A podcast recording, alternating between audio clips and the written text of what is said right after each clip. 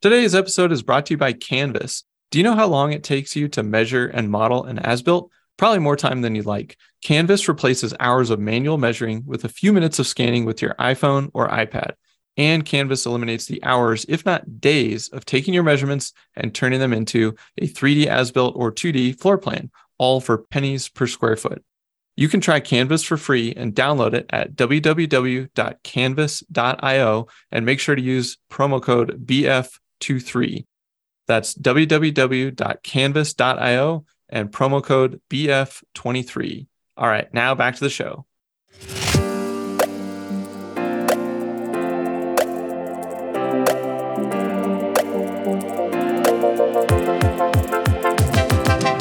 Hey, I'm Spencer Powell, and welcome to Remodeler Stories, where we highlight remodelers. Every remodeler has a unique story and journey, and we can all learn from each other. Stay tuned for a mix of inspiration, tactical tips, unique strategies, and some laughter. The remodeling business is tough but rewarding, and we're all in this together. Let's kick this thing off. Before we get into today's show, let's talk about our show sponsor, Remodeler Growth Community. Remodeler Growth Community is a peer to peer networking group exclusively for remodelers. For a low monthly fee, you get access to some of the best minds in the industry, life changing business strategies, and the ability to connect and learn from people who've walked the path you walk.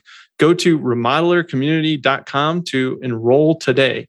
100% satisfaction guaranteed or your money back. So there's absolutely no risk to you. Go to remodelercommunity.com to enroll today. Today, I sit down with Kevin Capps of KC Customs. Kevin founded the company back in 2000. And as an owner of KC Customs, Kevin has put in place over $30 million of installed construction in the Bay Area on the residential and the commercial side. Kevin oversees project development, pre construction, estimating, and the financial management functions of the business. Now for my conversation with Kevin Capps.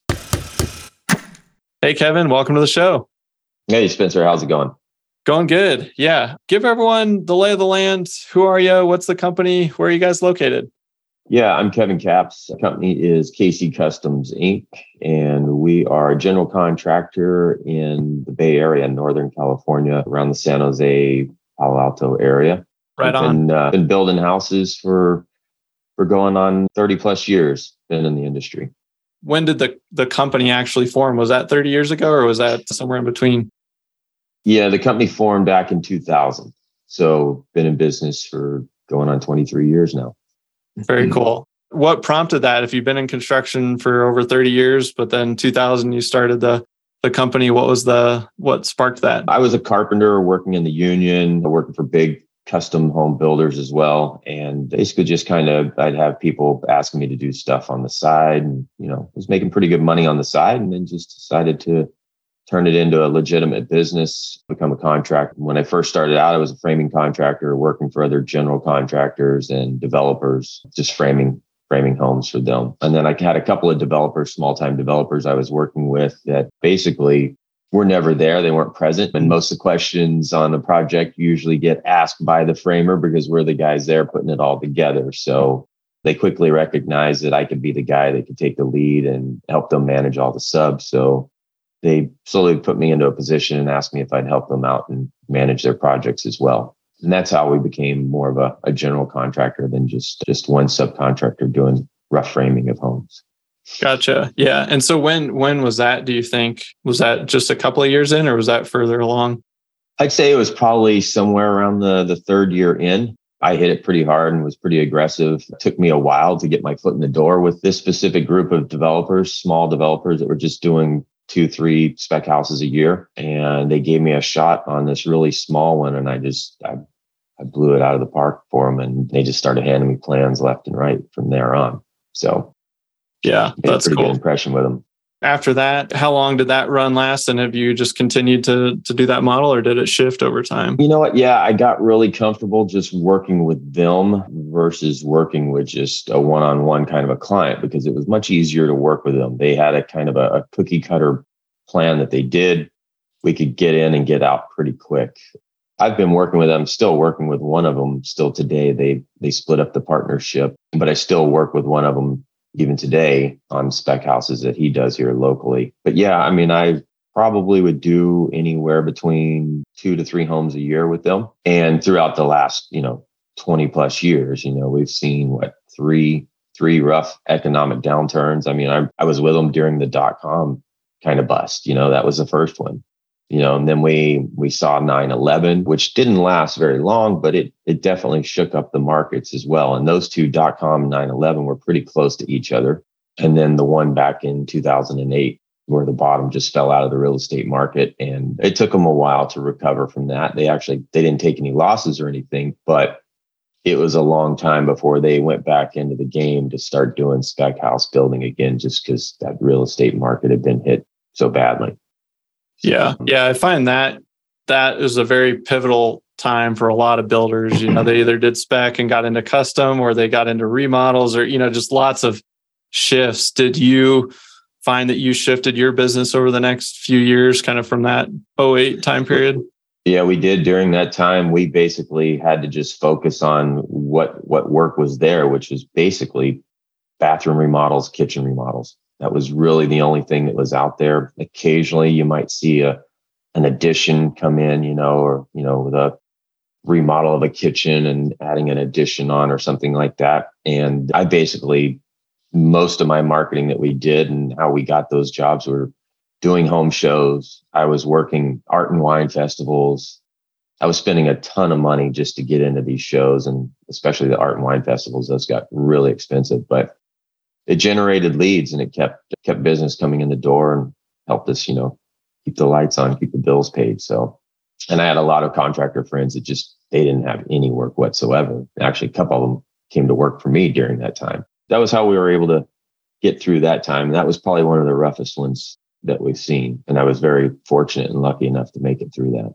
Yeah, well, it sounds like you, I mean, you worked hard to make it through. And I know a lot of people didn't make it through that time. And the people that did, yeah, came out stronger the business evolved you kind of you know you figured out how to get scrappier kind of pivot. And when did you feel like you really started coming out of that time where you i guess i don't know if i'd call it another pivot but at that point you're just taking on what you could to keep everything going. But when did you feel like you had a little more control and it wasn't just like the market is in the gutter?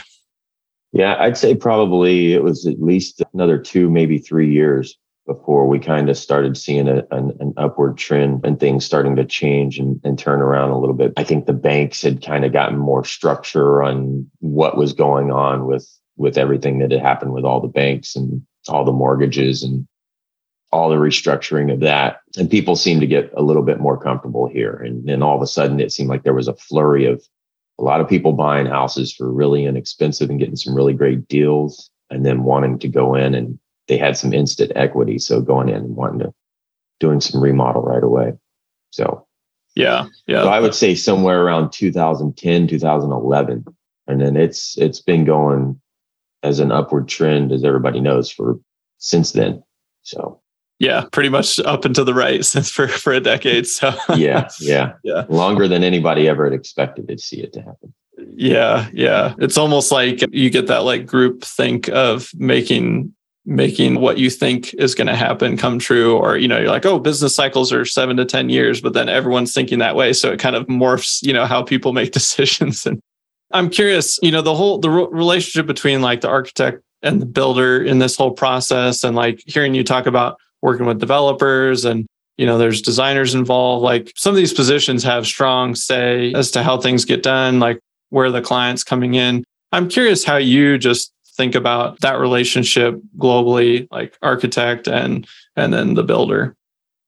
Yeah, I mean, we try to encourage our clients, you know, first of all, if they're if they're looking for a house that they're looking to buy and they may possibly be doing some remodeling or looking for a piece of land, you know, we encourage them to come and, and talk with us first and kind of find out what it is that they're looking for.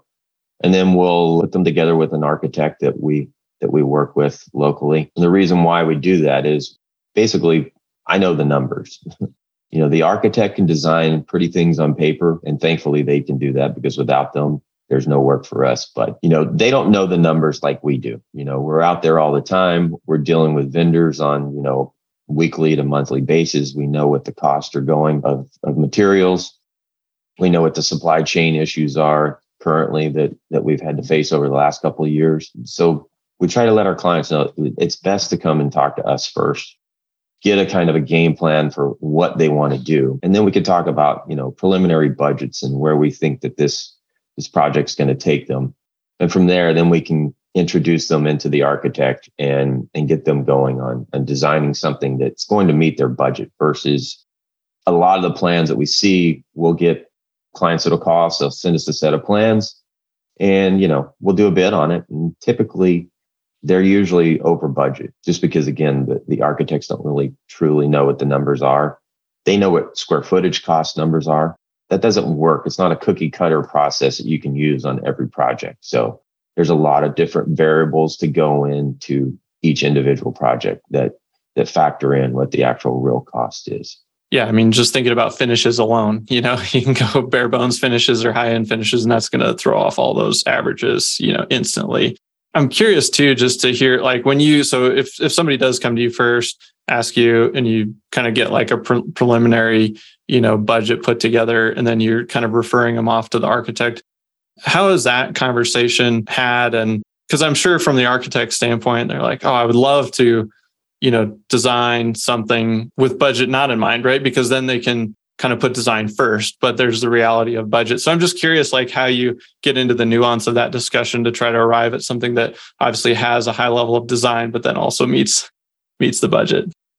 Yeah, I mean, I think we we want to listen and find out what that wish list is first, you know, you know, and, and then try to you know, and, and everybody hates to ask this question, but it's a question that needs to be asked at the very beginning of, you know, talking with a client is what is your budget? You know, because mm-hmm. if we don't know what the budget is, you know, it's not about, hey, what's the budget? So I know how much money to charge you. It's no, what's the budget? So we know what the parameters are of what we're going to design. If you want to tell me when we want to build a new house, it's, you know, four bedroom, three and a half bath, you know, we want to put a, a gym in, we want to have a home theater and you know, so on and so forth. Well, that's great. If we don't know what that budget is, we don't know if we're going to be able to meet those parameters and be able to get you within the budget that you want to be in. And a lot of times, you know, those things like having the home theater and having the home gym and all that stuff, that's all great. And everybody loves to have those big wish lists. But if we don't have the budget, then those are the areas and those are the conversations that we have to have and, and talk with clients and just say, look,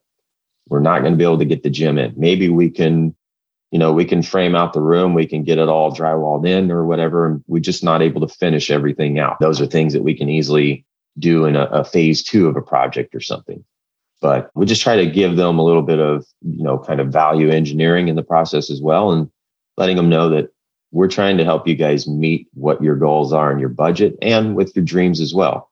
But we just may not be able to get all those items in that list today unless you have the you know the the unlimited budget, which most clients don't. Hey guys, I know that if you listen to Builder Funnel Radio, you are hyper aware of the fact that the way people shop and buy, it's changed dramatically over the years. And for the last 10 years, really since I started doing all this, helping my uncle's remodeling division scale up from about 2 million to 10 million, We've been helping remodelers and builders and contractors all over the country really refine their marketing systems. And I recently decided to kind of bottle all of that up into my first book. And that book is called The Remodeler Marketing Blueprint. And you can pick up a copy by going to the website, remodelermarketingblueprint.com. You can also search for it on Amazon or wherever books are sold online. But I highly recommend you go over to the website because we've got some cool book bonuses that go along with that if you pick up a few extra copies for your friends and colleagues or your teammates. So it would mean a lot to me if you've been listening to this podcast for a while or even just a few episodes. If you've ever gotten any value out of it, head over to remodelermarketingblueprint.com and snag your copy today. All right, let's get back to the show.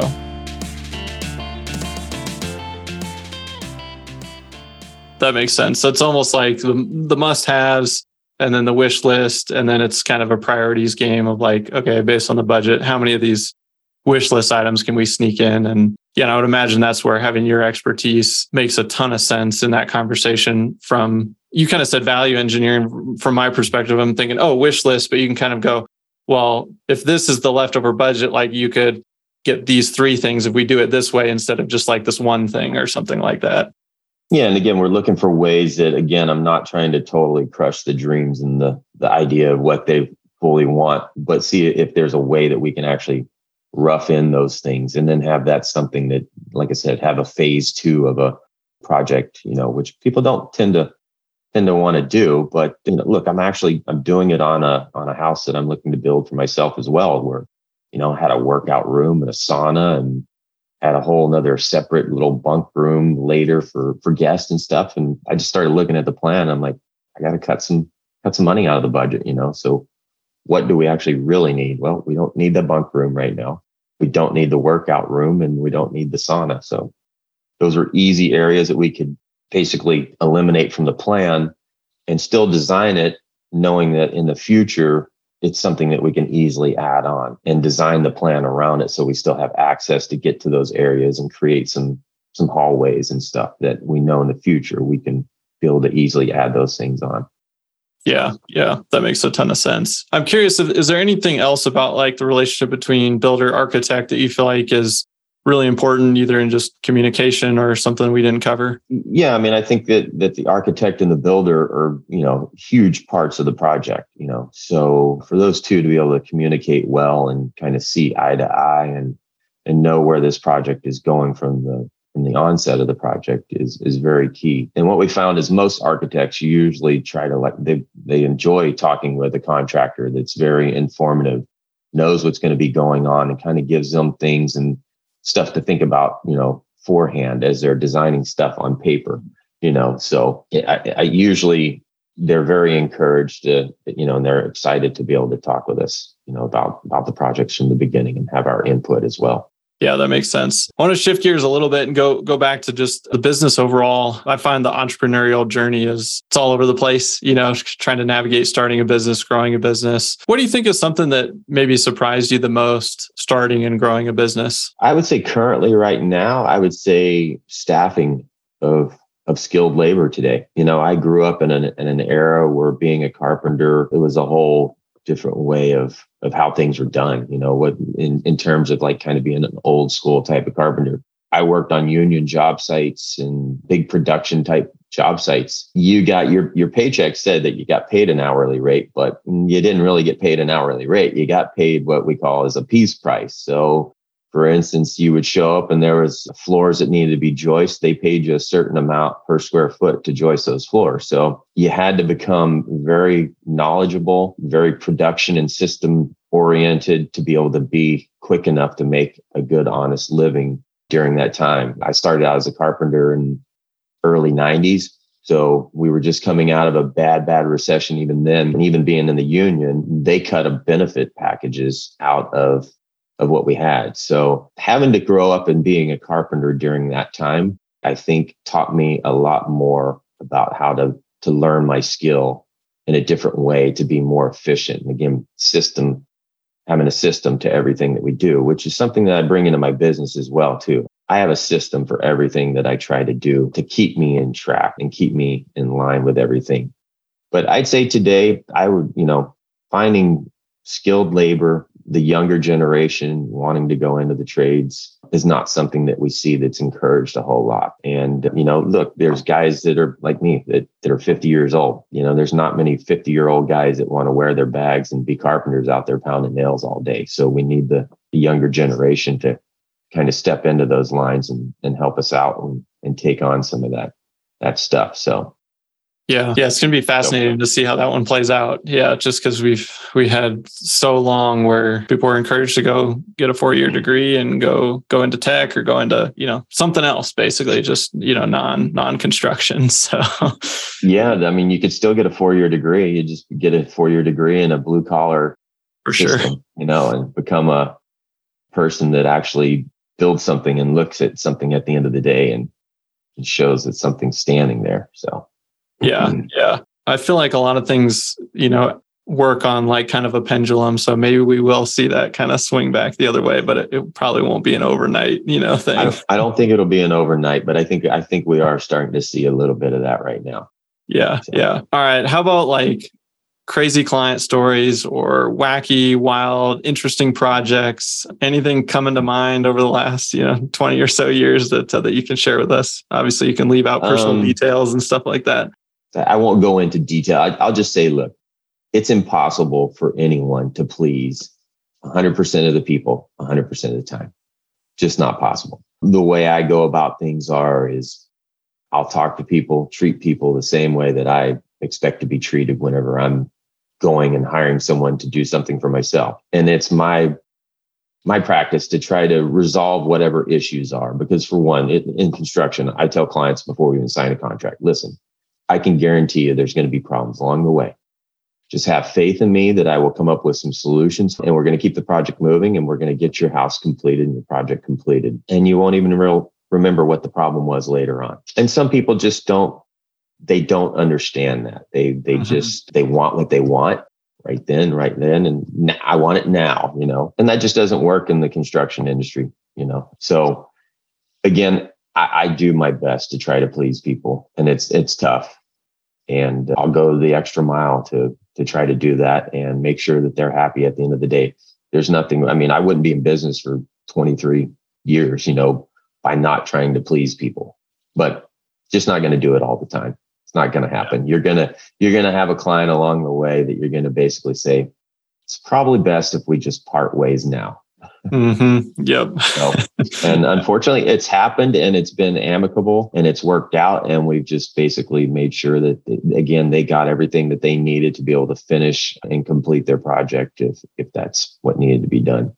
So, yeah. Yeah. I would say I, I uh, haven't talked to a builder or somebody in remodeling that has said otherwise. You know, there's, there's always something, there's always just you know whether it's personality or they they had different expectations or you name it it could be a million things but you just try to work through it as best you can and part on this as good a terms as you can and just keep moving. So yeah, yeah, totally just, agree. Uh, and and again, just yeah, you try to make it as as easy as possible at the end and just move on. Yeah, yeah. Well, I'm curious, what do the next few years look like in your business evolution and kind of plans? Well, let me grab my crystal ball. yeah. Yeah. Could you share um, that with the rest of us? Yeah, I don't know. I try not to turn the TV on and listen to much of the news. So again, we just kind of keep plugging along and, you know, reaching out to more architects and, and trying to, to bring more business in in that fashion. I, don't think that I, I think we're going to see a, a, downturn in, in what we saw in the last couple of years or where the, the business was at. So we're getting ready to ride the, the downhill ride, I think, coming into 2023. But again, I'm not one to give up. I've, I've kept this business going for 23 years, and I'm going to just keep pushing hard to keep business coming in and get ready to hopefully transition out of the Bay Area in the next five years. So, mm, gotcha. Finish a, finish a career somewhere else. Right on. Yeah. Any, anything more you want to expand on there or leave it at that? We're, we're going to Idaho. Sweet. Yeah. We're going to, we're to start another business in Idaho. So yeah, I've got, I've got some architects we're already talking to out there and they're saying, why aren't you here right now? So. yeah. Yeah. That's one of those spots. I've got some extended family out there and that's one of those spots that man, over the last couple of years just skyrocketed. And, and I mean, I think people with people being able to work mostly anywhere. Not everyone, but a lot of jobs can. People said, you know, hey, send me the mountains. yeah, yeah, exactly. I love the mountains. I've, I've been going to this area for 25 years, and it, it's a small, smaller area. So there's there's probably about 3,800 people that live there year round. Mm. So, and it's a it's a booming kind of a spot where people kind of go, like you said, people can work from home with a lot of the jobs that they do today. So and that's kind of what we're seeing in the architecture like and i'm kind of surprised when i'm talking to the architects out there and they're and i'm saying look it's already starting to hit here. It's you know we're having a downturn. And they said it's not happening here. You know yeah. it's just not happening here. So I, I know two hours you know down the boise area it's starting to happen there a little bit because that blew up way too fast. But this is just an area it's a smaller destination that's there's two ski resorts nearby. You've got fishing, you've got hiking, you've got a great downtown community and everything. So I think people are looking for places to escape to get rid of not being in the suburbia rat race. And those mm-hmm. people are going to those destinations. So Yeah, yeah, I totally agree. Well, Kevin, will any final words of wisdom or piece of advice you want to leave us with today? Yeah, I would say, you know, if you're if you're looking to get into the construction business and be a contractor, build homes, look, it's it's going to be a lot of hard work. You're going to have a lot of struggles along the way. Just don't give up and know that you're going to have to to work hard. You're going to have to come up with ways of knowing how to grow throughout the year. There's gonna there's gonna have to be changes that you're gonna have to make in your business. Look, the way that I started my business 20 something years ago is not the same way that I run my business today. Technology is taken over and you have to implement those things into your business to stay attractive to new clients today. So I would say that would be probably pretty solid advice for someone looking to start a construction business. Try to stay ahead of the curve with what technology is going on with today, but keep the old school mindset in mind as well, because a computer doesn't build a house. You still need hands to go out there and bodies to go and get it done. But implement some of the new technology to help stay stay ahead of the curve and be attractive to your clients. I like it. I like it. Yeah, good advice. Yeah, it's definitely a, a road filled with hard work. And so, yeah. Well, Kevin, I appreciate you carving out the time and sharing your story with us today. All right. Well, thanks, Spencer. It was great talking to you. Thanks for tuning in to Remodeler Stories. Don't forget to subscribe to the show and leave us a review. Every month, we pick a winner and send out a free copy of my book, The Remodeler Marketing Blueprint. Just leave a review over on iTunes to enter to win. See you next time.